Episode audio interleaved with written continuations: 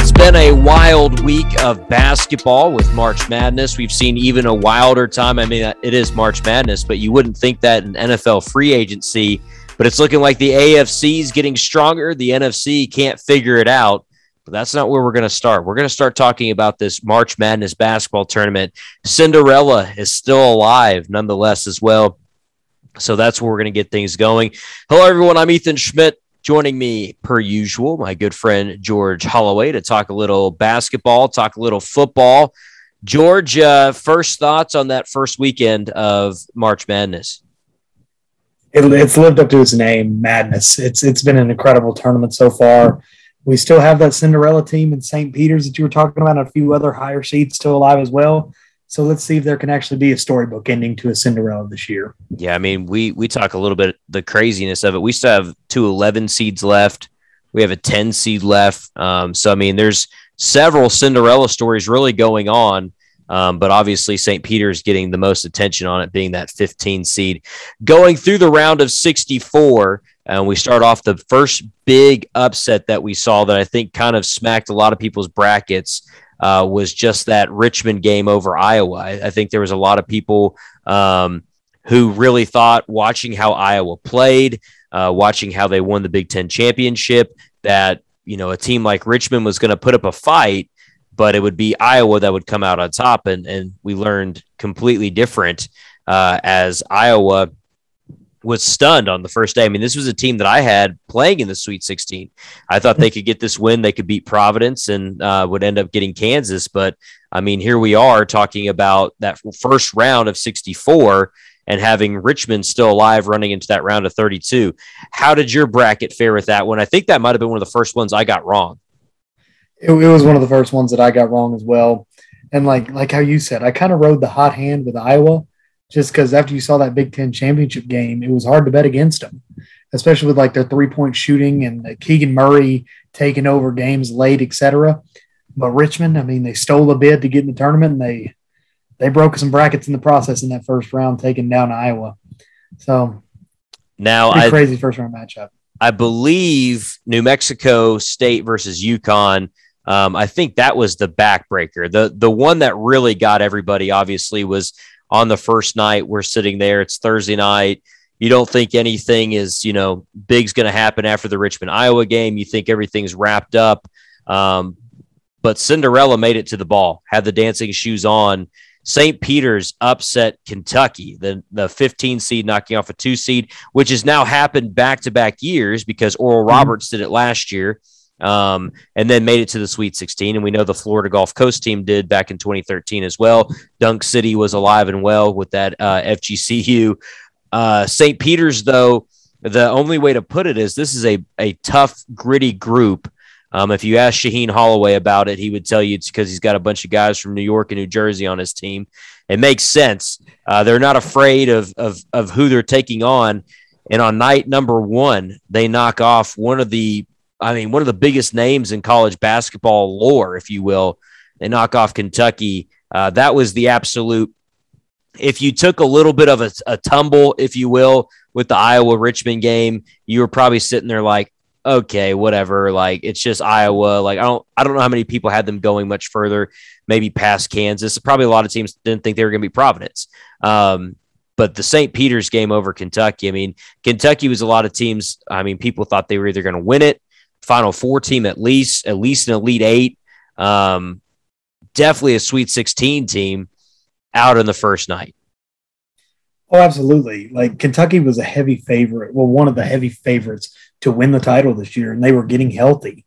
Like, Toshibwe, Washington was back, Wheeler was playing good. That, that whole entire team was at full strength, basically, coming into this tournament. And so everyone was looking at Kentucky at a, as a top-tier favorite. And then the fighting peacocks of Saint Peter's just came in, and with their nineteen seventies wood that's still in their gymnasium at their university of only three thousand students, knocks off one of the top dogs in the S E C and one of the top dogs in the entire tournament. And so it was a complete and utter bracket buster the, the very first night of the weekend. And it's it's a crazy story for Saint Peter's, just to see a school that small take down a powerhouse like Kentucky and continue to make their run, and see players like Edert, Big Doug, just come out of nowhere, who he hadn't even played much this season. He yeah. averages like ten points, and now he's averaging like twenty for the tournament, and he's hitting five threes a game. Like, it's just, it's cool stuff like that that happens in March. That's just, it's insane. You never know what's going to happen. Well, that hardwood floor you're talking about from the seventies is in an arena called Run Baby Run Arena. Uh, if that's not one of the best, that and the K F C Yum Center, I think probably my two of my favorite names in all of uh, basketball arenas. I haven't heard every single one. I'd like to hear everybody else's at this point. So if you have a fun arena, uh, drop it in the comments here. Let me know, because I want to be able to talk about those over the next uh, few weeks. If you know of a, a crazy arena name that um, is appropriate, uh, which I don't think there would be one that's not. But again, uh, the Peacocks out of Run Baby Run Arena up there in New Jersey, the crowd, the fan base is going crazy for them. They knock off Kentucky. Crazy enough, we were talking about this. You and I talked about this. I was actually in Lexington um, for the W B I this past weekend, covering it, um, and I pulled into the, uh, I guess, the city of Lexington and got to my hotel as Kentucky was losing, and the, a lot of the people, I guess, that were still going out, because it was on Saint Patty's Day, mind you. Mm-hmm. So a lot of the people that were still going out to the bars had not figured out yet until they walked into the bars that Kentucky had lost. And so as I was going out to get dinner that night, and I was walking, because Lexington's not a bad town. I mean, I, I know you, you know, Tennessee fans may just hate, you know, any S E C school. It's not Knoxville, which is fine. I, Yeah. Whatever. I mean, you gotta you gotta love your town, whatever it is. But Lexington's an extremely t- extremely nice town. Uh, everything's pretty much in walking distance of where you need to go. So right there from the hotel, I mean, food was right around the corner. Could go over there. Uh, but the biggest part about it was just like I actually heard a collective groan, like from one of the bars when they found out that Kentucky lost. And I'd never I'd never heard it. But like for the students that were still there, that weren't on spring break, that were out celebrating on Saint Patty's Day and walked into the bar at the last moment when Kentucky was losing, I mean, just the the fan base, you could just feel it and you could hear it in the area. And it was just like, wow, like I've never been, you know, I'd, I've never been in a sports town in such a, a game that you would, you know, shouldn't lose. And to have that and to hear that was pretty Uh, pretty, like, I won't forget that. I, I think that'll be something I remember mm-hmm. probably for the rest of my life. The backbreaker, though, I think that kind of finished all of us off. Um, I, I know if, if you somehow just hated Kentucky and picked Saint Peter's, uh, the thing that probably finished you off, I guess, maybe, or if, you know, you still had a glimmer of hope, I think was uh, the uh, UConn loss. I don't know how many people picked UConn, but that was kind of like the last major upset there of round one, another twelve knocking off a five. And I believe that's made almost, I think it's, I think they said it was like seven or eight consecutive tournaments now where twelve's knocked off a five. So five mm-hmm. seeds are not safe anymore. Um, and we saw that with two, two different five seeds. I mean, Iowa won their, won their championship. I mean, it's just crazy to see that that happened. So the round of sixty-four did not disappoint. Saint Peter's Cinderella, Uh, kept the story alive. And then the round of thirty-two, just some great games, some absolute just beautiful games of basketball that we got to watch. Uh, North Carolina over Baylor, I think, is going to stick in my head just because of the fact of how Baylor had to come back in that game to even make it to overtime was just fantastic. And then the extra gear that North Carolina had in overtime to beat Baylor was just a crazy thing. So down goes, that's our first number one as well. That's that's our mm-hmm. first number one that was dropped was Baylor and that loss against North Carolina. But I think a lot of people had counted out North Carolina. I think a lot of people didn't think the Tar Heels mm-hmm. would be able to do this. I think when you and I talked about it, though, I said, I go back to that game against Duke. If they come mm-hmm. out and you're telling them that they're not going to do it, I mean, how many people really said, you guys are going to, you know, yeah, I believe in you. You'll go out there and beat Coach K in his last game and, you know, and and Cameron and, and the indoor and, and think that that was actually going to happen. North Carolina probably came into that game and said, everybody thinks we're going to lose it anyway. How many people really think we're going to win this game? They come out and just get an absolute thriller against Baylor uh, to advance. I don't know how much of that game you might have been able to watch, but it oh, was yeah. it was a fantastic game. Oh, absolutely. And the curse of the defending champion is real. It, it is very, very real. Baylor won it last year, and they yeah, and they failed to make it out of the round of thirty-two. They they failed to make it out of the first weekend. Like Manic from uh, North Carolina, who got ejected, who ended up getting ejected in that game. He's one of their big men. He is the absolute truth. He played phenomenal. I think he had twenty-six points. R J Davis added thirty. And after Manic got ejected, that's whenever the game really got interesting, because Baylor ripped off that incredible comeback to get it to get it just squared off, to take it to overtime. And I thought North Carolina was dead in the water at that point. I thought all the wind was out of sails. Like, if you get comeback, if, if there, if you if you have a comeback that is made upon you of that magnitude, like a, a, that much, that many points, it's it's got to be deflating, you'd think. But North Carolina, they found that second gear. Then, or they, I should say, they refound their identity that they had throughout the three quarters of the game, and and they they managed to take care of business. And that was our first number one seed going down. You're right, and busted yet, and probably many more brackets, even more. So from there, we also had two eleven seeds that upset number three seeds, and I and I told you this early on. I thought that Notre Dame Rutgers game, uh, you know, both those teams should have they should have been playing for a play-in game. However, some eleven seeds that have not disappointed. Michigan, obviously upsetting Tennessee. Uh, that was a very good game. Michigan just played better. I mean, there's no other mm-hmm. way to really put it.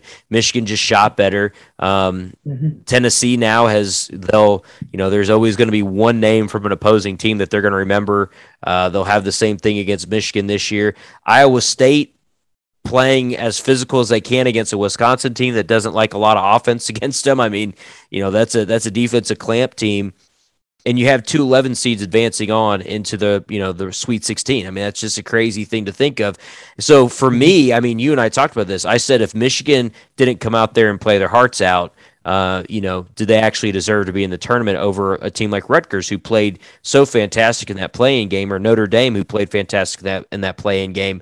Um, Obviously, Michigan's earned it, and you said this as well. I, and I got to give you credit on this for Iowa State's victory. Um, you said you thought Iowa State had all the intangibles to be a Sweet sixteen team from that eleven spot, and here they are knocking off. Uh, they knocked off L S U, who's now uh, has the new head coach, uh, Coach McMahon from Murray State's going to head over there, mm-hmm. uh, and now along with that, they were going through obviously coaching issues, and then they knock off a Wisconsin team that was, you know.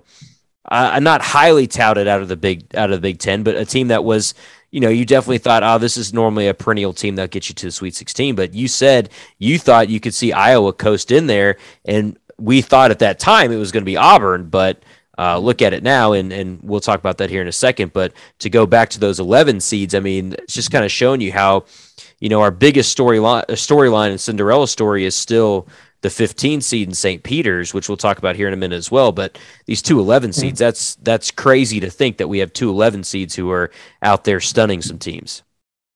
Oh, absolutely. And and I'll start with that Michigan-Tennessee game. Like, that was that was a Tennessee game that I, I didn't even get mad at. Like, the scheme was good. The play calling was good. They had open looks. They just had a bad night. Tennessee could not hit the broadside of a barn that night. They shot eleven percent from three. And if you shut down Tennessee's three-point, which they didn't really even shut it down. Tennessee just missed. Yeah. And if, if Tennessee is missing or their three-point game was shut down, that's how you beat Tennessee. And Michigan, they had a great big man in Hunter Dickinson. I believe he had like twenty-seven points. He was like eight of thirteen from the field or something like that, he, and with, with like eight or ten more points from the free throw line. And he was also knocking down threes. Like, he, he played incredibly well. Michigan, they they just executed better than Tennessee did that night. And Tennessee hadn't had a bad shooting night in like two months. And then finally they had a bad shooting night in the tournament. So I was like, man, I was like, that's just Tennessee. Like, you you should have, I should have known something like that was going to happen. But moving on from them, going to the Iowa State game, I, I thought they had a road. I thought they had a road to the Sweet sixteen because they were playing L S U, who were just kind of scrambling to get everything put back together after the firing of Will, Will Wade on Selection Sunday. Like, the, Iowa State, they were like, really? We're getting the team that's scrambling, running like a chicken with their head cut off. Like, so Iowa State got a great had a great start there playing L S U, and then going against Wisconsin, who was banged up coming into the tournament. They limped into the tournament the last month of the season, and I mean, they got in as a three seed, but you could have argued they should have been lower. Like, at this point, with how poorly they had played over the past month, and Iowa State took advantage of that. They dominated the game defensively because, as you said, it was a defense, it was a defensive battle. It was a very low-scoring game. It was like fifty-four forty-nine final, and they they held Wisconsin under fifty points. That's how they got the job done. And I could see them going even farther in this tournament. I'm not going to make anything bold, but but I think Iowa State, they still have a route. They they got a route to possibly to potentially an Elite Eight, Final Four. Yeah, um, we'll yeah we'll talk about that here in a minute because I mean we'll go into predictions in our next segment of Sweet sixteen to look at those matchups for that. But you know you, you talk about it and and they're drawing our next upset, which was the ten seed Miami over Auburn. I mean that was I mean I don't know how many people thought Auburn was going to get bounced that early. I mean we talked about are they as good to be a two seed? They deserve to you know we we talked about that. Um, I didn't think Miami was going to beat U S C. I pretty much put everything on that. I thought uh, U S C was a team last year. It did really well. Got bounced in the round of sixty-four by Ma- Miami. Uh, you know, I, I think on Selection Sunday, normally when they send a camera to your school, they have a lot of faith in you. And obviously there was a lot of faith in that Miami team because they had a full-on crew down there talking to uh, Miami. Um, they knock off Auburn. Uh, again, a, another major upset there.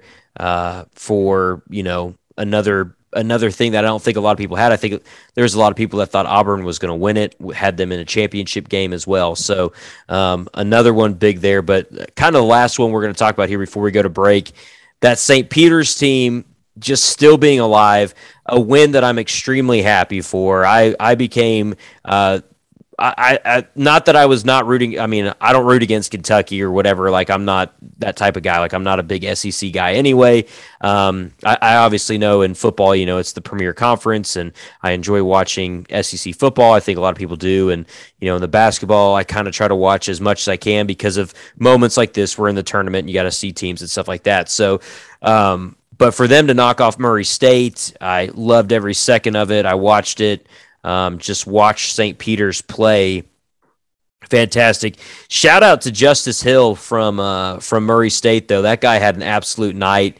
Um, I think Tevin Brown, uh, I mean, we watched him knock down threes on us all season long, so I know his shooting prowess. I mean, he, him still keeping them alive. I mean, Murray State was always a three-pointer. It felt away from being back in that game and just kind of missed a few late down the stretch. But um, I don't know if maybe the, the, just the gas ran out of Murray State and Saint Peter's has been absolutely rejuvenated or what. But uh, regardless, uh, I I am tempted to just buy a Saint Peter's shirt for that fact that they knocked off Murray State and kept the Cinderella story alive. Oh, absolutely. McFurry. Uh, McFurry. Like, uh, it's always a great day whenever Murray State loses. And for the Peacocks to come in there and just keep that run alive. Like, I mean, Murray State, they're no slouch. Like, they, they got in the tournament as the seventh seed out of the O V C, and they were, what, thirty-one and two or thirty and two in the regular season, something like that. It was wild. Like, Like, the great season from Murray State. And like you said, they got some ballers on that team. Justice Hill and Tevin Brown, two really good, probably future N B A players in some form or fashion. So, great squad out of Murray. They had a very respectable season, but it's always a great day to see them lose. And it's cool that, have, that the Cinderella kept that season alive against a team like Murray. So, yeah, I'm excited to see where the Peacocks go. I never thought I would root for a team that has a mascot that's a peacock, but as soon as Saint uh, as soon as Saint Peter's beat Kentucky, and you could kind of just feel that the Dons weren't going to do the upset against Murray State, I was like, all right, I'm I'm going to root for Saint Peter's. Uh, like, I mean, you know, Austin P, we're not in the O V C anymore after this year, so whatever. Um, I'll, I'll take I'll take uh, rooting for the uh, Saint Peter's Peacocks. Uh, any day of the week, and and super excited to see that team advance on and to be able to say that they've pretty much knocked out the two best teams in Kentucky as well is pretty crazy uh, yep. for Saint Peter's. So the Peacocks are the state of Kentucky killers. Right they just now, kill the dreams of everyone in Kentucky. Every every last bit of them. Uh, peacocks, they'll they'll have nightmares about peacocks for the rest of their lives. In the state of Kentucky. We're going to step aside for our first time in Talking Schmidt. When George and I come back, we're going to talk a little bit about the Sweet sixteen, make our predictions there, and then we'll jump in and take another break, final thing, finalize things with a little talk from free agency, which has been a wild N F L free agency, and I don't think it's slowing down. I think that we're going to start seeing some major moves on the N F C side sooner or later, uh, so we'll see how things go down. But first, let's step aside on Talking Schmidt, come back with a little Sweet sixteen talk.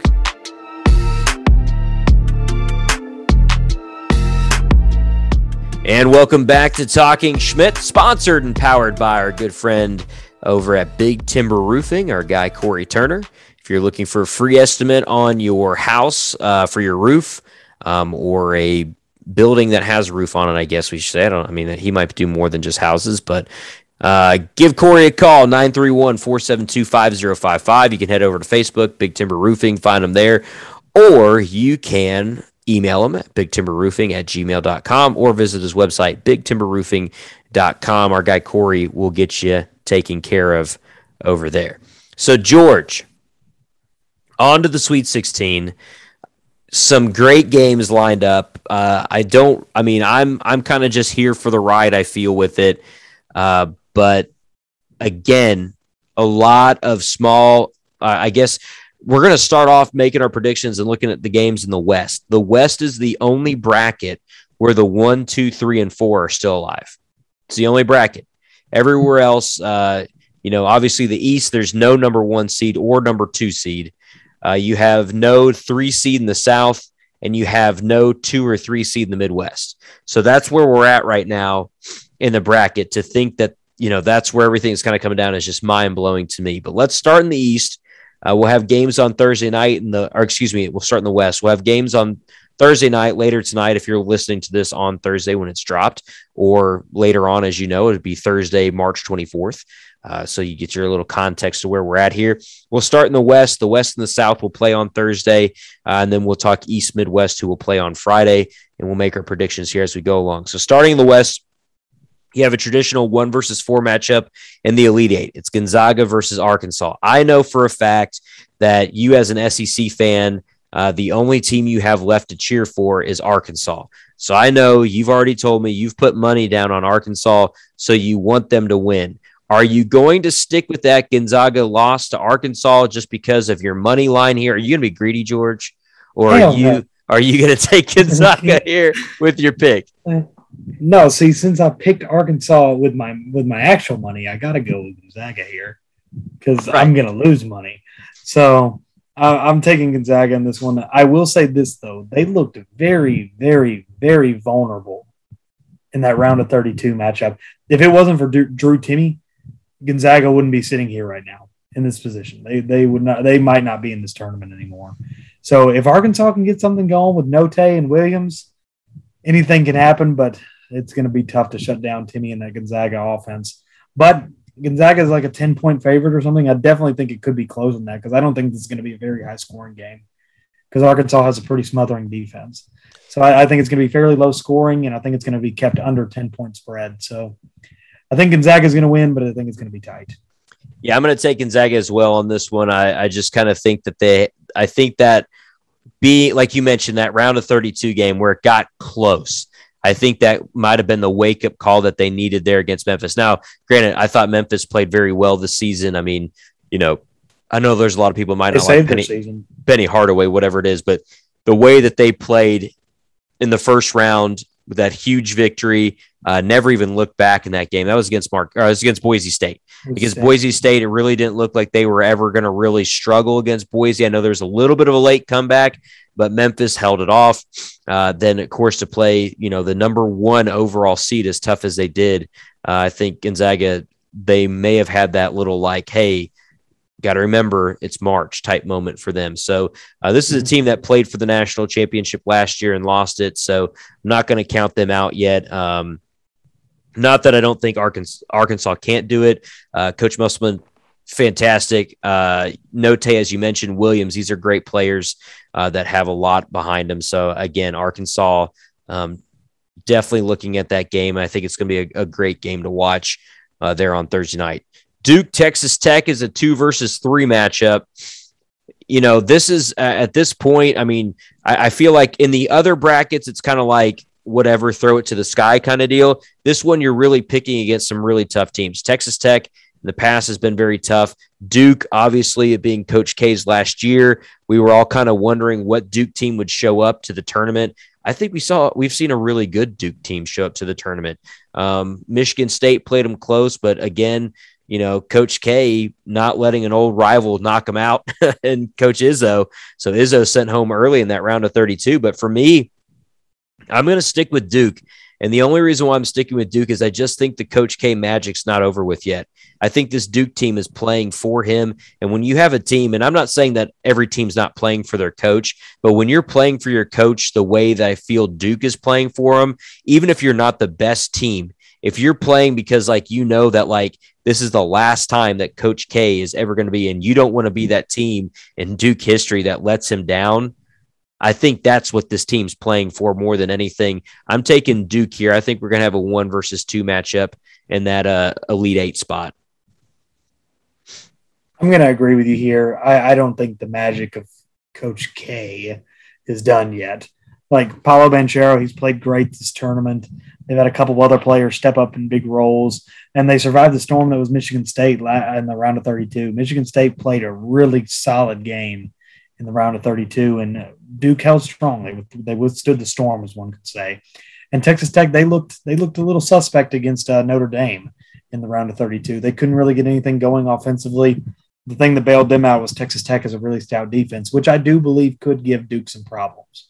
But I think Duke's going to take this one. I think this is going to be another really close game because once you get to the Sweet sixteen, there's never really any blowouts. Everything's pretty close. And because everyone, they're they're fighting for the same goal and everyone plays their best and plays their hardest at that point in the tournament. So I'm taking Duke, but I think, again, it's going to be a close one. Moving on to the South, we have a one versus five matchup, so not your traditional one versus four. You have a one versus five here. Arizona taking on Houston. I have been very high on Houston, and we've talked about this. I, uh, the last show I said, I think this is a team that will be playing in the Elite Eight. I think they can be, get there. I think they'll do it. Uh, I saw how they played against Memphis in the championship game, and I was just like, this Houston team is absolutely crazy. Now, with that being said, I watched Arizona uh, take on T C U, which was a game that I definitely had my eye on because we talked about it. I got to watch T C U um, earlier this year against Austin Peay. Uh, that number two kid, I forget his name. I told you he's a true freshman, and he looks like he's a forty-five-year-old man at T C U. Guy is a baller. They have great guard play um, from T C U. Arizona withstood the storm. They're so big. It is crazy to just see the length and the size of Arizona. I think Arizona, I think Gonzaga and Arizona both had probably the toughest eight seeds. Uh, well, I guess I can't say that actually because Baylor had the toughest eight seed that they saw uh, technically in North Carolina. But I think out of your one seeds that are alive, I mean, there's a reason why, you know, there's a reason why Baylor's home right now. You talked about Gonzaga struggling against Memphis. We talk a little bit about how T C U, which was a nine seed, um, played very tough uh, against this uh, against this um, Arizona team. I think Arizona is going to win this. The only reason why is because, again, I think they got a little scared there by T C U, and I think they realized that they are a tougher team than what they are. If Arizona plays like they played against T C U late, it's going to be a rough outing throughout the rest of the way for everybody else that they're going to face off with. I'm going to go with Arizona. I hate to say that because I've been high on Houston this whole time. I have Houston as an Elite Eight team in my bracket. Um, but, you know, brackets are pretty much dead at this point anyway. Mm-hmm. If Houston wins, it actually helps me jump from six in our freaking brackets, which is absolutely ridiculous. I have like, I think I have the most teams alive picked on my bracket. Um, but again, if Houston wins, it just helps out my bracket. But I think Arizona will make it happen. Uh, just watching them, I was very impressed with their poise late against a T C U team that gave them, gave them absolute hell, if you will. Mm-hmm. Absolutely. I mean, Arizona, they clutched up in the biggest moments of that game. The March in March, the tournament was won in crunch time, and Arizona definitely proved that they could perform well in crunch time against T C U because that, that was a back and forth battle of a game. And T C U, all credit to the Horned Frogs. They played a fantastic game, but the, the Arizona flexed their muscles in the final minutes of overtime, and it really showed. But um, I'm kind of going to take the same logic you did. Like, it kind of goes to my bracket and our bracket challenge. I, I picked Arizona as my champion, and I'm gonna and I'm gonna stick with it. I'm a ride. I'm gonna ride with them until through this matchup against Houston. I'm not confident though. Like Houston, their defense is stout. They can shoot the three ball well, and if Arizona they start if they stall out offensively, this this could be a tough one for them because Arizona's strategy for most of the year was, hey, we're gonna outscore you. Like we're not gonna stop you too much. But we're gonna outscore you. So if Houston's defense can step up, Houston can definitely win this game. But I'm going to rock with Arizona. We'll see what happens. The two-seed Villanova taking on the eleven-seed Michigan. Uh, again, I know it's still a bitter subject here to have to mention Michigan. You were hoping it was a two versus three between Nova yeah. and Tennessee. I have Nova winning this game. Uh, I had them beating Tennessee in this round anyway. Um, I think Michigan's playing great ball as of late. Uh, you talk about, you know, their big man that was doing it all for them. Um, I think this is one of those ones that's going to come down to coaching. Uh, and I think Jay Wright's that guy. He's kind of proven proven winner. Um, I think it's going to be Villanova playing uh, into the Elite Eight. I'm finally going to disagree with you. Michigan, they did not have an N C double A tournament resume to me, but they have Final Four potential on that roster. That, that team was built for success, and they underperformed throughout the course of the regular season. But they got that chance in the tournament. Now they're really stepping up and showing what this team could could really do. And I'm going to ride the hot hand of Michigan here. I know Villanova, you could argue the hot hand as well because they won the first two games. But I think Michigan still has a little bit left in the tank. And plus, if Tennessee got beat by them, I want them to go on as far as possible to make it look a little better for Tennessee. So, so I'm going to take the Michigan Wolverines, Hunter Dickinson, if he keeps performing well in the paint and shooting the three ball the way he's shooting it. Michigan's going to be tough to beat because it's hard to stop a big man who could shoot a three as well. So I wonder if – we'll see if Juwan Howard either punches someone in the face or if the Wolverines punch Villanova in the face. So we'll see on that one. I don't know if I don't think he's going to go after Jay Wright. Jay seems like a pretty cool, calm, collected dude. So I don't think that's going to happen. If if Juwan doesn't want to shake his hand, Jay will probably just turn the team around and say that's cool. Yeah. Uh, moving on, we'll move back to the East now. Um, I'm very torn between this four versus eight matchup. You know, I don't like U C L A. We know that is a thing. I think they're playing great basketball right now. Um, I think with Baylor not being there, they probably thought, well, you know, if Baylor gets upset or stunned, you know, it's kind of a, a breeze to get in there. Here is a weird logic that I'm following and, and going to make my pick off of. What happens in the Final Four if Duke wins the West and North Carolina wins the East? It's a rematch. That's your Final Four matchup. Yeah. How crazy could that be? If that's the only reason why I'm picking this logic, it isn't. I mean, we saw North Carolina. They played an absolute thrilling game. I think that they uh, – you mentioned it best, George, when you said the comeback happened from Baylor and you thought they were done, and it was almost like, okay, yeah, we were just kidding around. Here's overtime. Let's win it. And that's what we saw from North Carolina. I think this is a North Carolina team that um, has figured it out. They're playing well. They're putting the pieces where they need to be at. Their guys care. They have some talented, talented players out there. Not that U C L A doesn't. And, and and by all means, when you look at the resumes, you probably would say on paper, I'm taking U C L A. But for me, I just think I have this weird Coach K magic thing going on in my head for some reason. Um, I think I think U N C is going to win it. I think we may have a U N C-Duke Final Four. Now, if U N C loses and Duke loses this weekend, I guess it doesn't matter anyway. But uh, for some weird feeling in, inside me right now, I'm just feeling a, a North Carolina winning and making it to the Final Four if Duke is still alive on the other side. That's a fair pick, but I'm going to disagree with that one as well. I'm going to take U C L A in this one. I have U C L A in my Final Four. And it's I just I just see the way they play basketball. They they spread they share the wealth in a way. The in their matchup against Saint Mary's, four out of five starters were in double figures, and the fifth starter had nine points. So they all just kind of spread the wealth there. They it was between like sixteen, fourteen, fourteen, fifteen, nine. Like that was the point distribution amongst their starters. And Tiger Campbell, he's an elite point guard, great facilitator, floor general, et cetera.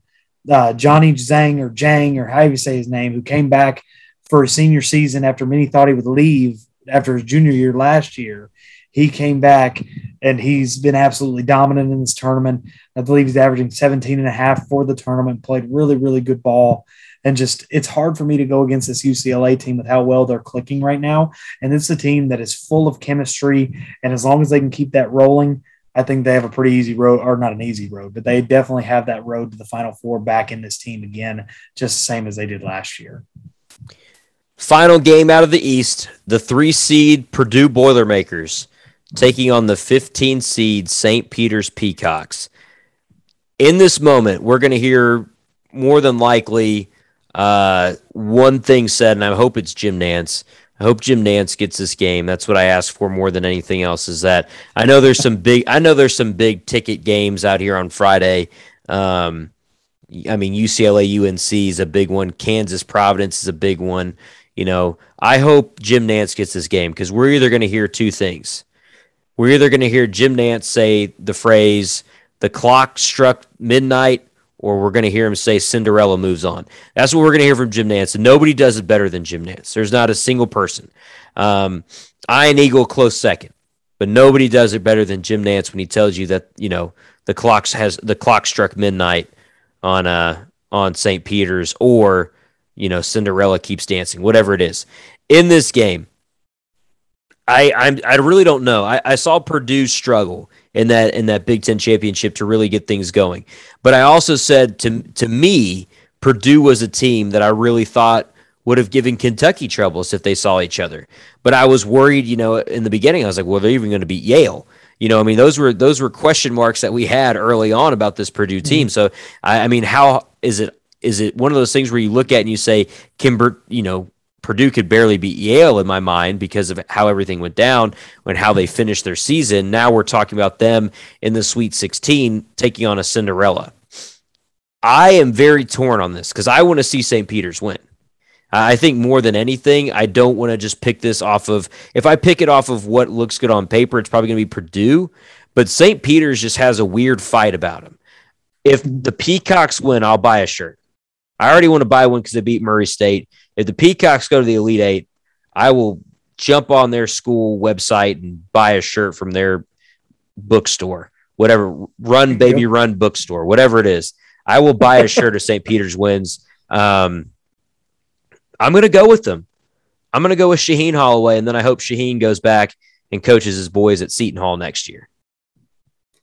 There you go. I like it. I'm going to I'm going to use my same logic that, I, that I've been kind of rolling with. I've bet against Saint Peter's in both the first two rounds, not, not literally bet, but just in my head or in my bracket, I've gone against Saint Peter's. I'm going to continue to go against them just so the Cinderella run hopefully continues. I don't feel confident in this pick, but I'm going to go with Purdue. Purdue is like a thirteen or fourteen point favorite or something. And I don't know why it's that high because like Saint Peter's has showed they, that they cover spreads. And so at this point, you're poking the bear, poking the peacock, or pissing off the peacock, or whatever you want to call it. And so I think it's going to be a really tight game, but I'm going to go with Purdue just in hopes of the Cinderella run continuing. So picking Purdue, but go Saint Peter's. I got you. I feel it. Final, final bracket here in the Midwest, Kansas versus Providence to start things off. I have Kansas winning the whole thing. Um, I, I think Bill Self and company, Ochai Agbaje, oh my goodness, what a team that they have. And they're fire, finally firing on all cylinders. Now, in the past, this is kind of where we know Kansas will find a little hiccup. Providence could be that hiccup. By all means, the Friars, mm-hmm. They have been a tough team all year. Um, they've been a tough team in their conference. Uh, I think a lot of people might have, you know, could have been like, oh, this is a four seed that could get upset. I've been on the bandwagon with them. I was like, this is a great Providence team. I'm not going to pick against Kansas in this moment. I'm not going to, I'm not going to pick against Ochai Agbaje. That whole Kansas team, they are gelling weirdly. Like it, it's just so good how even their guys off the bench, their sixth and seventh guys are coming in and working so well with guys who are the starters. And when Ochai is getting taken away, you got uh, what Remy Martin stepping in, guys like that are just playing lights out for this Kansas team. I'm taking Kansas here. Um, if they lose, my bracket's gone anyway, and I'll never talk about it again. I, I really like what you said there about like their sixth and seventh members on their on their bench coming in and really gelling whenever they get the opportunity. That's the thing that describes Kansas. They have a lot of depth. They're probably they're probably the most deep team in this tournament, and so they have guys coming in, their sixth man, seventh man, eighth man, et cetera, that don't miss a beat whenever they get on the court. So.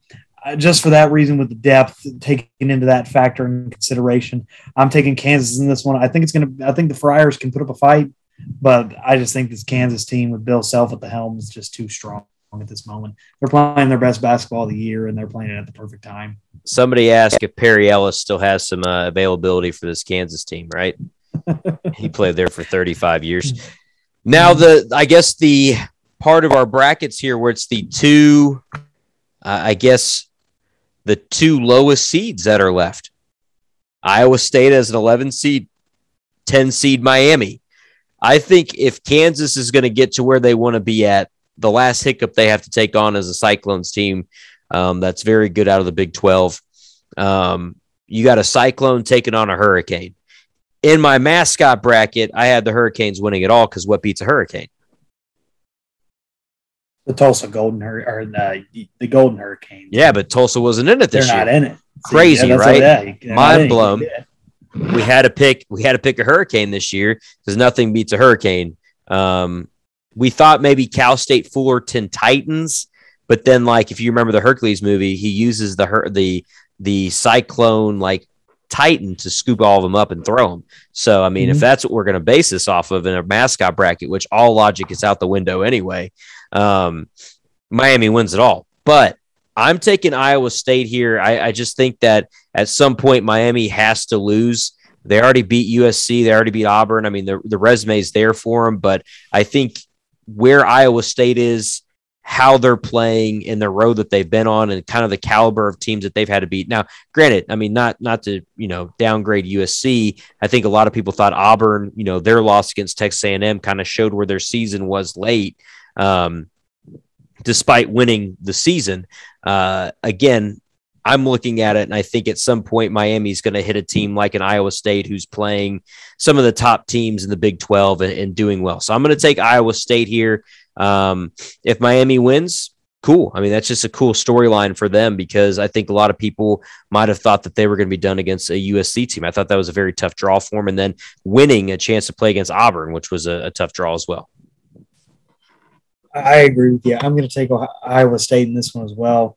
I just think their defense is too good. They've been playing really solid basketball over these first two two games of the tournament. And you kind of got to ride the hot hand here. And it's not necessarily on the offensive side of the ball. It's the hot hand. It's the defensive side of the ball. And I'm really excited to see this matchup just because, like you said, it's eleven versus ten. And whoever wins, it's a cool story to see they made it this far to the Elite Eight or going into the Elite Eight. So it's, it's a tough pick, but I'm going to go Iowa State here as well.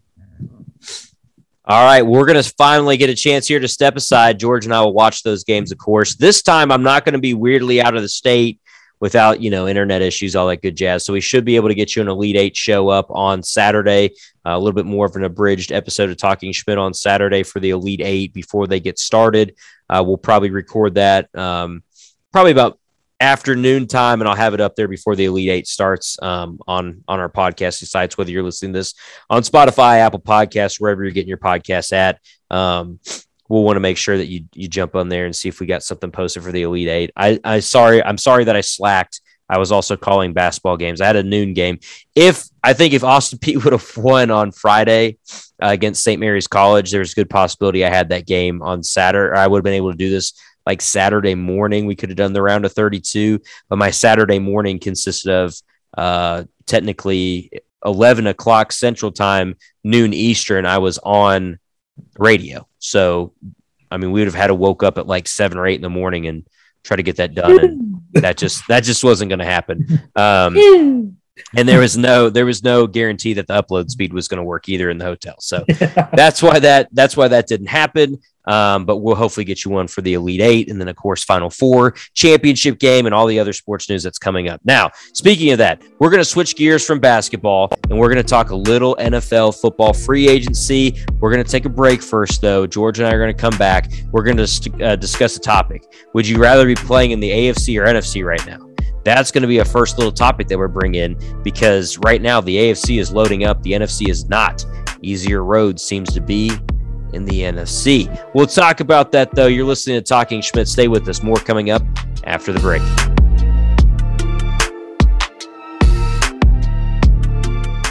And welcome back to Talking Schmidt, powered by our good friends over at Big Timber Roofing, our guy Corey Turner. If you need a free estimate on your roof, I know we've had some weather damage. We've had some areas that have been getting hit by some storms. We've had a lot of rain over the past few weeks. Um, that will probably continue for, through the next few months. We'll obviously start getting into severe weather season as well. So you want to be weather alert, and you don't want your roof to be leaking. Give our guy Corey Turner a call, nine three one, four seven two, five zero five five. Hit him up at big timber roofing at gmail dot com. You can find him on Facebook at Big Timber Roofing. You can also find his website, big timber roofing dot com. Talk to our guy Corey Turner. He'll get you a free estimate on your roof, let you know what it's going to take to get that bad boy ready for severe weather season, or after the fact. Give him a call as well. He's still going to be our uh, sponsor for, you know, the foreseeable future. Um, you know, that's just how that works out. As George would say, you know, if you want to give us free money. Anyway, uh, keep going along here. We'll talk a little bit about the N F L here. Crazy free agency news. Ton happened today. We'll get to in a second. I have teams, and obviously listing, you know, teams that have picked up major, major acquisitions along the way. A lot of those teams, and most of those teams, I should say, are in the A F C. So it begs the question here to start off with, George. Would you rather be playing in the A F C this year or the N F C? If I want to road to the Super Bowl, I'm I want to play in the N F C. Like the the A F C is absolutely loaded right now, with especially the young young quarterback talent position. Like the Mahomes, Herbert, uh, Deshaun Watson's back. Uh, just it, the, the Russell Wilson's in the A F C now. Like it, it goes on and on. Just the A F C is stacked right now, and they've just reloaded even stronger. And I, I'm not really sure what the N F C is doing. Like I mean, I mean, some of the teams are kind of stuck in turmoil. Like your Green Bay Packers, like they gave Rodgers a buku amount of money, and now they can't afford to do anything. So it's just it's just kind of. Well, well, I mean, they have re-signed some key defensive guys. I mean, I know Darius Smith is gone, but yeah, they did now. they did re-sign Rasul Douglas, uh, who was yeah. a great pickup late. Uh, they signed re-signed Devondre Campbell, who we talked about uh, the last episode that we had of Talking Schmidt. Devondre Campbell was the first All-Pro linebacker, for middle linebacker at least, for Green Bay um, since Ray Nitschke. So they they've kept a good defensive unit together. They still have Kenny Clark. Um, they still have, uh, they'll have a healthy Jair Alexander. They still have Adrian Amos. I mean, but defense is still lost there. The best was, they lost the best receiver in the game. And we'll talk about that here in a second, because I, I think we have two question marks about Devontae Adams and Aaron Rodgers out of this deal that we're going to learn um, this season very much. And and I think we'll we'll talk about that in a moment. But again, there's still a lot more cap space that was freed up. As as much as I hate that Devontae Adams is gone, I mean, you know, this he's one of my favorite players in the N F L. He's still going to be one of my favorite players in the N F L, uh, even as a as a Raider, because I think it's great that he's going to get a chance to play for one of his, you know, childhood teams that he watched growing up. Um, yeah, a college college reunion. Yeah, and you get a college reunion with Carr. So I mean, I, I'm not too. Uh, I hate that he's leaving Green Bay, and, and I'm sure he hates it as well, but my guy's getting paid as well. You know, I mean, yeah, he that, got a bag. Yeah. I mean, he's, he's the highest paid receiver in the N F L right now for a reason. So um, that's now Tyreek Hill. I didn't think Tyreek went over it. Oh, it did go over it. Did. He, he did, did go over it, didn't he? Yeah. Uh-huh. Um, today he went over it. That's crazy. Ain't so it? yeah. So Devontae uh, Adams was the highest paid for like a day. Yeah. So we'll we'll move along here, and we'll jump into it, and, and I'll kind of talk. We'll talk about the Dolphins here in a second, but the big one I think for the Bills was picking up Von Miller, adding to a pretty dangerous defense that didn't really allow many touchdowns, didn't really amount, allow much against them throughout the year, uh, and you're just kind of adding a, a very good pass rusher, edge rusher, and Von Miller. Um, probably the biggest pickup there. Um, what that was the biggest pickup in the East up until today in the A F C East when Tyreek Hill was traded from the Chiefs. Now, we'll talk about winners and losers here. For Tyreek Hill, uh, the Dolphins sent a twenty twenty-two first-rounder, a second-rounder, and a fourth-rounder, and a twenty twenty-three fourth and sixth. They also paid him a ton, and the Chiefs just got five draft picks for him. I thought, I mean, if you look at that too, I mean, you would think possibly a good possibility that you have to give up two first rounders, maybe for a guy like Tyreek Hill. But then again, you know, Devontae Adams didn't even draw two first rounders. So Chiefs winning on this one, or, or do you feel like the Dolphins won on this one? I, th- I think it's kind of like a mutual win for, for both sides, honestly, because the Dolphins, we all knew they were stacked. They had, they were stacked up with picks. They have, they still have plenty of draft picks going forward in the next like seven, eight years. Yeah. There's plenty of draft capital available in Miami. And also now they have the fastest, they have the fastest offense in the N F L, and it's not really even a debate anymore. They have Tyreek Hill, Jalen Waddle, and Raheem Mostert. Yeah. Like that, at your skill positions, that, that is a lot of speed. And I mean, the Chiefs, they, they did, they lost a receiver in Tyreek Hill, great receiver in Tyreek Hill, but they're building for their future.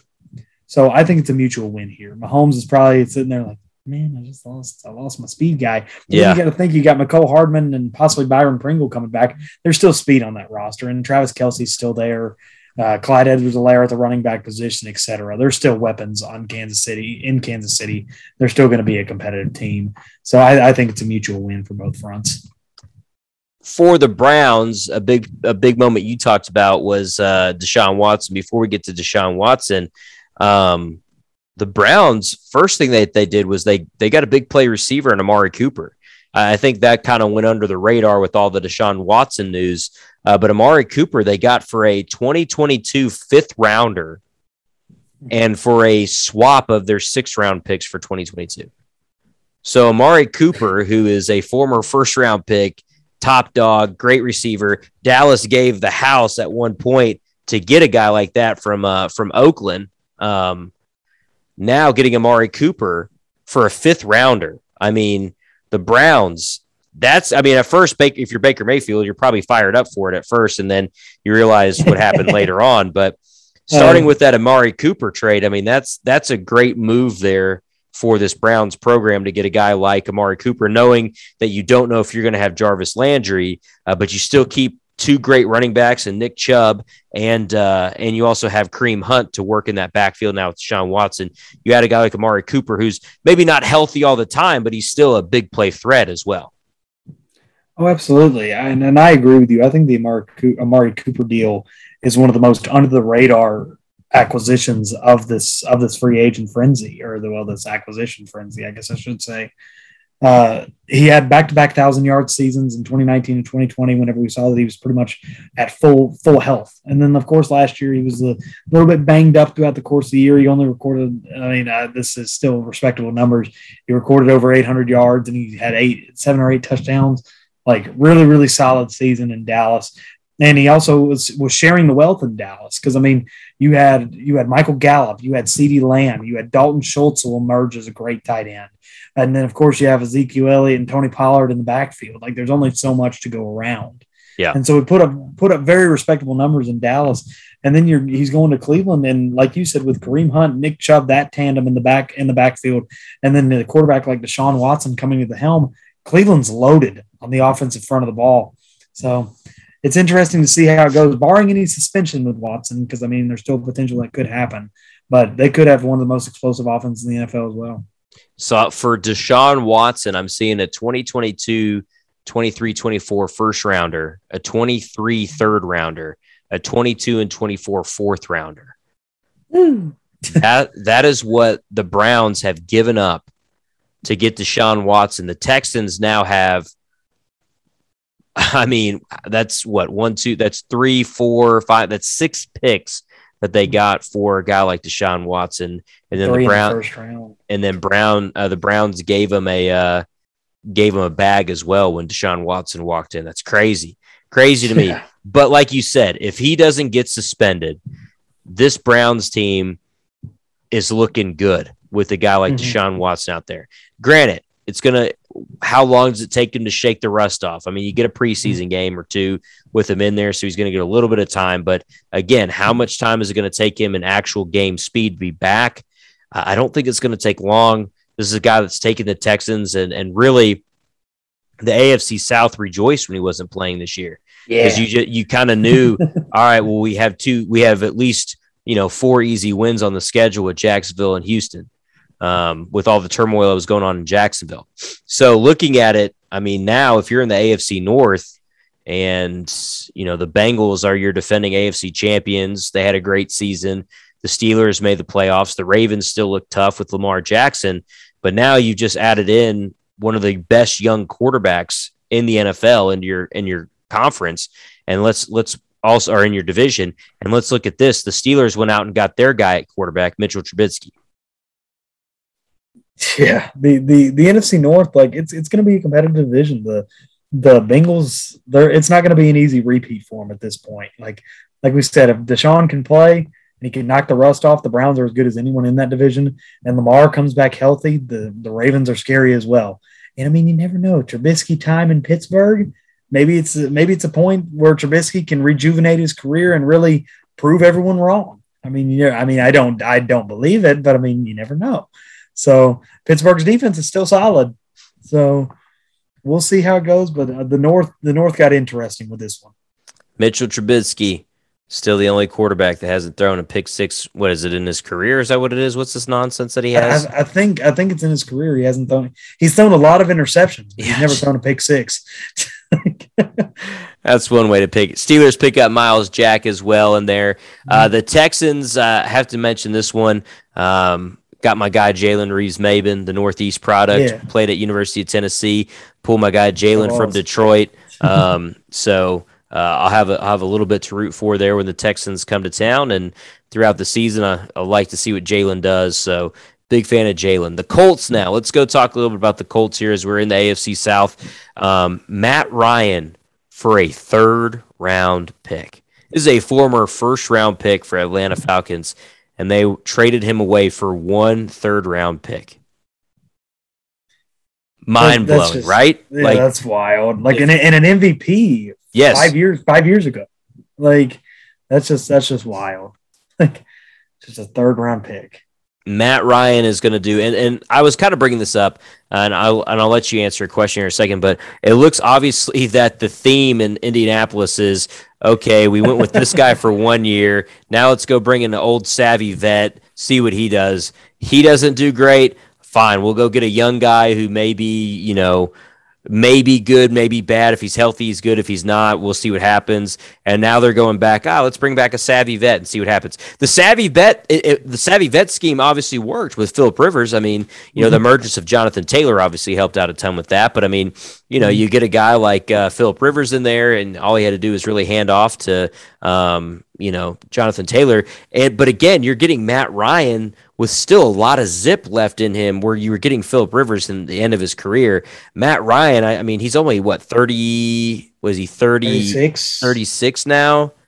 thirty-five-ish, something like that. Mm-hmm. So we're getting Matt Ryan still with, I still think, about two to three years left to go. I don't think his arm's as bad as Rivers was.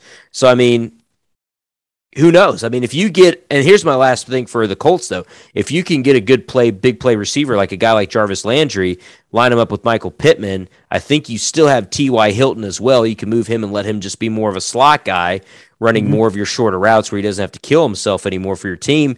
That's not a bad offensive unit, plus the offensive line they have. Right, and and that defense is scary. They have a really solid, solid defense led by Darius Leonard. And they did just trade Rocky Sin, but I mean they have second, they have a solid secondary anyway. So the, as a Titans fan, I, I got a little more nervous for the Matt Ryan trade because Matt Ryan scares me a whole hell of a lot more than Carson Wentz did. So if Matt Ryan can find can kind of find that magic again, I mean the defense, the, the division is up for grabs. So Titans are going to have to be on their A game if they want to hold on to that one. I do think it would scare me more if it was Matt Ryan after the twenty sixteen season, though. Oh, absolutely. More absolutely. so than now. I, I think I think that would be like you. I, I think he's going to do better than Carson Wentz just because Carson Wentz, uh, until he gets himself there, there's just been since he's been his last major injury, it just hasn't yeah, been the same. Carson Wentz that we thought was going to come into the league and take it by storm, or even that first yeah. few years in Philly. Because he, he was an M V P candidate yeah. before he broke his back. Yeah. Where he was it like fractured vertebrae? Was that what he did? Well, it was something like it was like week he eleven. He did a lot. He did a lot. Yeah, it, it was like week eleven of twenty eighteen or something like that. And he was like leading the in the M V P vote. Like he yeah. he, he was on pace to win an M V P. Yeah, and then then that happened, and he just has not been the same since. He's been plagued by injuries, and you hate to see that because he was kind of emerging as a, the next up and coming quarterback. But injuries happen; it's part of the game, and we hate to see it, but it's part of it. Titans go out, get a uh, get Robert Woods for a twenty twenty-three sixth round pick. I think that's an absolute steal for the Titans. Absolutely. I know they've they've done some re-signing as well. Uh, Harold Landry's been re-signed. So we're, I'm not really talking about re-signings in this. I want to talk more about new faces that we're going to see in new uniforms. Mm-hmm. Robert Woods, I mean, no, he's still going to recover from an A C L injury as well, so he's not. He may not be perfect by week one for the Titans, but you add him in there with A J. Brown and just uh, another addition to this Titans offense and Austin Hooper. Uh, the Titans going out there and getting Ryan Tannehill some weapons. Absolutely, and that, that's what they needed to do. They needed to beef up, especially that tight end position where It it lacked so much last season because Anthony Fer- after uh, losing Johnny Smith in free agency last year, Anthony Ferkser was the guy in Tennessee, and everyone, and I myself included, I was expecting somewhat of a breakout year from Ferkser in that tight end one role, and he just didn't hit that role with stride. It was a very rough season for Ferkser, very rough position, very rough season as a whole at the tight end position for the Titans, and to get a signing like Austin Hooper, who was extremely productive in his years in Atlanta. Very, very solid tight end. He goes to Cleveland, and it, it's kind of like the what happened moment. Like, why were they not using him the way that he could be used? Because he's a very athletic tight end. He's a great run blocker, too, which is great, which is especially good in Nashville whenever you have the king in the backfield. And then you look at Robert Woods, and he's the perfect complement to a player like A J. Brown. He's kind of he's going to be that number two guy, but But when I say number two loosely, because, I mean, you saw his years in, in L A before he got hurt. They had Cooper Kupp, and Robert Woods was putting up comparable numbers. And I don't know if you saw it, but the, the goodbye message that Cooper Kupp posted about Robert Woods, it was like Robert Woods was retiring from the N F L. It was, it was Cooper Kupp was visible, like a very emotional in it, just talking about how Woods was the guy that showed him how to walk the walk in the N F L. And he was a true professional, and he was one of the best to do it in, in L A, and he, how he and how Robert Woods changed that franchise. So the Titans not only get a great wide receiver in this deal, but they also get a great leader coming into that locker room. So I think it's a huge win for the Titans in that aspect, especially only giving up a six-round pick. Robert Woods, a former U S C Trojan as well, played, you know, obviously played college ball there in L A. So I believe he's from L A originally as well. I think he's he was born and raised there as well. So, I mean, he's an L A guy through and through, now coming over to Tennessee. So welcome, Robert Woods. Broncos, obviously, we talked about Russell Wilson. You and I got a chance mm-hmm. to talk about that uh, last show. They also pick up Randy Gregory, which was kind of a weird deal. Um, with Very the whole weird. Thought he was going to be staying with yeah. Dallas, and then all of a sudden he's a Bronco now. That's weird. Um, the Chiefs, a big pickup. Juju Smith-Schuster, a healthy Juju Smith-Schuster is dangerous out there. I just hope they keep him away from Jackson Mahomes. Um, mm-hmm. But the A F C West was the one that got ridiculous. Uh, we talked about the Broncos, what they went out and did. The Chiefs, obviously adding Juju, losing Tyreek, still a big deal. Um, but picking up Juju Smith-Schuster, like I said, healthy's great. But again, the Raiders, they go out, they get Chandler Jones, a huge improvement on that defensive side. Uh, already a tough defensive unit. You know, Max Crosby re-signed as well. Um, but the trade, the trade that was heard round, round the N F L, uh, I think it's been... Uh, I would say up until Tyreek today, the biggest trade story was Devontae Adams going to the Raiders from Green Bay. Um, I believe only drawing two picks there uh, from uh, that Green Bay will get from the Raiders. Uh, I believe it's a twenty twenty-two first rounder and a second rounder um, for Devontae Adams. But again, Devontae Adams getting paid very much so for a five-year contract, reuniting with uh, with uh, Carr. Um, being able to play in an area very close to, uh, obviously in Las Vegas now, he played his college ball at Fresno State. So, um, like I said, hurt hurt for a moment, obviously, because I, you know, you you love Devontae Adams and what he's meant to the Green Bay organization, and you know, just what he's meant to to Aaron Rodgers' career as well. I think, you know, Aaron Rodgers, in some ways, you could kind of say created a guy like Devontae Adams. Devontae Adams was a second round pick. He wasn't a first-rounder. Jordy Nelson was the same way. Jordy Nelson was one of those guys as well. They all kind of emerged on the scene with a guy by the name of Aaron Rodgers at quarterback. So what I've seen and what I'm looking at, I know, you know, we're we're we're seeing a change for Green Bay that's going to be, can Rodgers win this now with guys to throw to that are Allen Lazard? Um, I think M V S is still on the fence of being re-signed. Uh, a guy like Robert Tonyan now at, at tight end back, you re-signed him for a year. Um, Your main play receiver, though, is is a guy like Allen Lazard. You have draft capital now. Do you go out? Do we see him get a guy like Jamison Williams, one of those guys like that from Alabama? Possibly. Um, you know, do you see him get like a Chris Olave from Ohio State? Possibly. Um, but again, those are rookie guys that aren't going to be running down the sideline and knowing when they need to stop on a dime to jump backwards and catch your pass. You know, these aren't guys who are going to know the timing that we saw from Aaron Rodgers and Devontae Adams, a guy on third down that we know Rodgers always looked for across the middle. Um, so we're going to learn two things, and and I've said this to you, and I, I've said it to a lot of people when, when the news broke. We're going to learn two things. Is Aaron Rodgers able to be Aaron Rodgers without Devontae Adams? Is Devontae Adams an elite receiver without Aaron Rodgers? That's what we're going to learn this year, because – as much as he played football with Derek Carr in college at Fresno State, there is a complete and utter difference between Fresno State Derek Carr and Aaron Rodgers Cal to start with, but Aaron Rodgers Green Bay Packers, four-time M V P, back-to-back reigning M V P, and Derek Carr, who at one point John Gruden was ready to cut. That's Absolutely. Where we're at with this with this question. Who's who without the other one? That's the question that's going to sweep through the N F L this season, honestly. Like, is is Devontae Adams really the best receiver in the N F L, or did he just have the best quarterback in the N F L making him look like it? So we're going to see the, the A F C West has gone absolutely nuts in this in this acquisition period, and the N F C North is completely up for grabs. The Bears suck, the Lions suck, but the Vikings are sitting there like, we got a shot. We got a shot. And and the and now the Packers. I mean, we'll we'll see. They they lost some weapons, but like you said, they signed some. They signed and re-signed some key defensive pieces, and that's gonna be that's gonna play wonders for the Packers. Just having a solid defensive quarterback. So it's gonna and, be and interesting. Not, and not to mention, we gotta we forgot. I mean, we, we're not. We talk about Aaron Rodgers having needing people to throw to. His other favorite target's a guy by the name of Aaron Jones. Yeah. Who can run a wheel route better than any other running. I mean, not many people run a wheel route and catch it in stride like Aaron Jones. It's just not there. Mm-hmm. And you also still have A J Dillon in the backfield, which I think's the, probably, I mean, I guess we could say probably the second or third best power back in the N F L behind Derrick Henry, maybe Jonathan Taylor, who's got that ability as well. Um, the king but, of quads. I mean, I mean, the guy's just a monster. You still have a very solid offensive line. Um, you'll get, you know, you'll have Bakhtiari back healthy. Um, mm-hmm. You'll have, um, you'll have, uh, uh, why did I forget his name here? Um, our guard, who's very good. I, he tore his A C L this year, was all pro last year. I'll think of it. Um, Elton, El, not Elton Jenkins, Elton Jenkins. Yeah.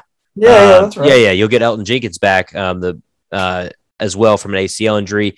You'll get your you'll get your line back the way you wanted, and as long as they stay healthy and keep Rodgers off of his back, uh, you know, it, it's still the, it's still their division to win, um, and hopefully win a win a dang playoff game.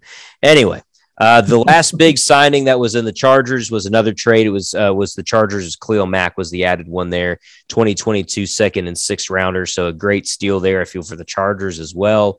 Um, they're making some moves out there, and, and like you said, the West is just crazy. Now, looking at the N F C, here's the major pickups that I've been able to see, and and just rate these when when you kind of hear them in your head and just kind of think. I only have four N F C teams written down that have really gone out in free agency and made some moves. The Washington Commanders uh-huh. traded to get Carson Wentz. Gave up a twenty twenty-two third rounder and a twenty twenty-three third rounder, which could possibly become a second rounder. Um, I'm mad about that. The Commanders have got Carson Wentz. The I want Lions, Wentz to stay in the South. The, he could have gone to the Texans at this point. We don't know. Yeah, yeah. The Lions picked up D J Chark. The Vikings picked up Zadarius Smith. Love that addition, but their linebacking room, linebacker room is so full. Like, they're running out of positions, and they gotta they gotta hope, you know, Zeke can obviously stay healthy as well. Uh, yeah. And the Falcons got Marcus Mariota. Mm. That is your that's your pickups in the N F C right now that are sticking out. Um, we took I mean, we took almost, I would say, a good solid eight minutes to talk about the A F C. I just mentioned the N F C in probably a minute, if that. Yeah, I the mean, N F C, like it's it's been a snooze fest for the most part in the N F C. There there hasn't been really much of anything to spark your interest. Like if if your if your biggest acquisitions include the names Marcus Mariota and Carson Wentz, it's pretty it's pretty boring. So. Now, we'll again, see. We're talking acquisitions. We didn't, like I said, I yeah, mentioned yeah. this before, guys who resign. Green Bay, they yeah, bring back Aaron Rodgers. We're looking for new faces. Tampa Bay, they they keep they keep uh, Tom Brady. They keep Chris Godwin. They're going to eventually keep Rob Gronkowski. We know that. If Gronk wants to play, he's not going to leave Tampa as long as Tom's in the league. There's, there's guys who are resigning uh, on these teams, obviously, in those situations that are that we're not talking about currently. Um, mm-hmm. Obviously, Tom coming out of retirement's the biggest thing, uh, probably the biggest N F L storyline of the free agency still to the to this mm-hmm. moment. Absolutely. I would say the second biggest storyline being Aaron Rodgers re-signing in Green Bay because we just didn't think that was going to happen. Third being Tyreek yeah. Hill's trade. Fourth being D A going to Oakland or excuse me, Las mm-hmm. Vegas. So, oh no, remember the jar. That's a yeah, penny. That's a penny. um, we have two pennies in our jar, one that's from you, pennies. One from me. Um, George, we'll see how the season unfolds. I mean, like I said, I don't think while the the wildness of free agency is done yet, I think we're still going to see no. some craziness happening. We have so still have time before the draft. We still have time mm-hmm. before O T As. Um, we just so have so much time before the N F L gets going. Um, but I will say, if you're hankering for some football, the U S F L starts next month, baby. Yeah. Yeah. I'm fired up. I am ready for some U S F L. Got a local guy in there from Clarksville, Bruno Reagan, playing for the Bandits, mm-hmm. Tampa Bay Bandits. Nice. So we'll keep an eye on Bruno and company. Had a guy that we covered in college at Pitt State. Uh, I can't mm-hmm. remember exactly where he got drafted at, um, but so I'll have we'll have a few guys that we can keep watching um, in the U S F L. I'm fired up to kind of watch what they do and see if they can make things uh, a little bit different than what we're used to in the N F L. Mm-hmm. Uh, it's it's going to be a wild next few weeks, I think. I don't think the free the free agent slash acquisition frenzy is over yet. Yeah, I, I think it's going to be a wild few weeks of moves. All right, George. Well, we're going to call it quits on this episode. How sweet it is! We're in the Sweet sixteen in March Madness. We have March craziness going on in, in the N F L. Uh, we've seen so many great storylines happening there in free agency and acquisitions. So a big, uh, a big few weeks coming back up here. We're going to have, like I said, we're going to do our best to get an Elite Eight show going on Saturday morning, get that posted by Saturday afternoon. And then of course, keep you going through March Madness and just keep our eyes on other big storylines that are developing um, within the N F L. We'll try to get our guy, Josh Stevenson, back on here. Um, throughout, uh, I guess, in, the next, in another show. Hopefully going to have a, another co-host uh, for this upcoming Saturday show. So we'll have hopefully have another voice on here joining us, um, a, a very up-and-coming, uh, rising voice in the world of sports broadcasting, if you will, here in the area. Um, big fan of his. So excited to see uh, some of these upcoming shows. And, uh, George, I appreciate you joining me here again this week, man. Oh, it was fun as always. It's, it's always good to talk some sports. And especially in, in the month of March, where you never know really what's going to happen. Absolutely. So we got we got we got some great tournament action coming up. The free agent frenzy in the N F L is continuing, and baseball is back. So I'm I'm ready for baseball to start. We'll talk so, a little baseball as well. George is trying to convince me to start another uh, fantasy fantasy baseball league, and I've been on I've been on the other side of the fence the entire time, yelling no. Um, so we'll see what happens. We'll see what happens here. Uh, it might be a holdout until the last minute, uh, like baseball did to us this year. So with that being said, thank you guys so much for listening to another episode of Talking Schmidt. We hope you join us again next week.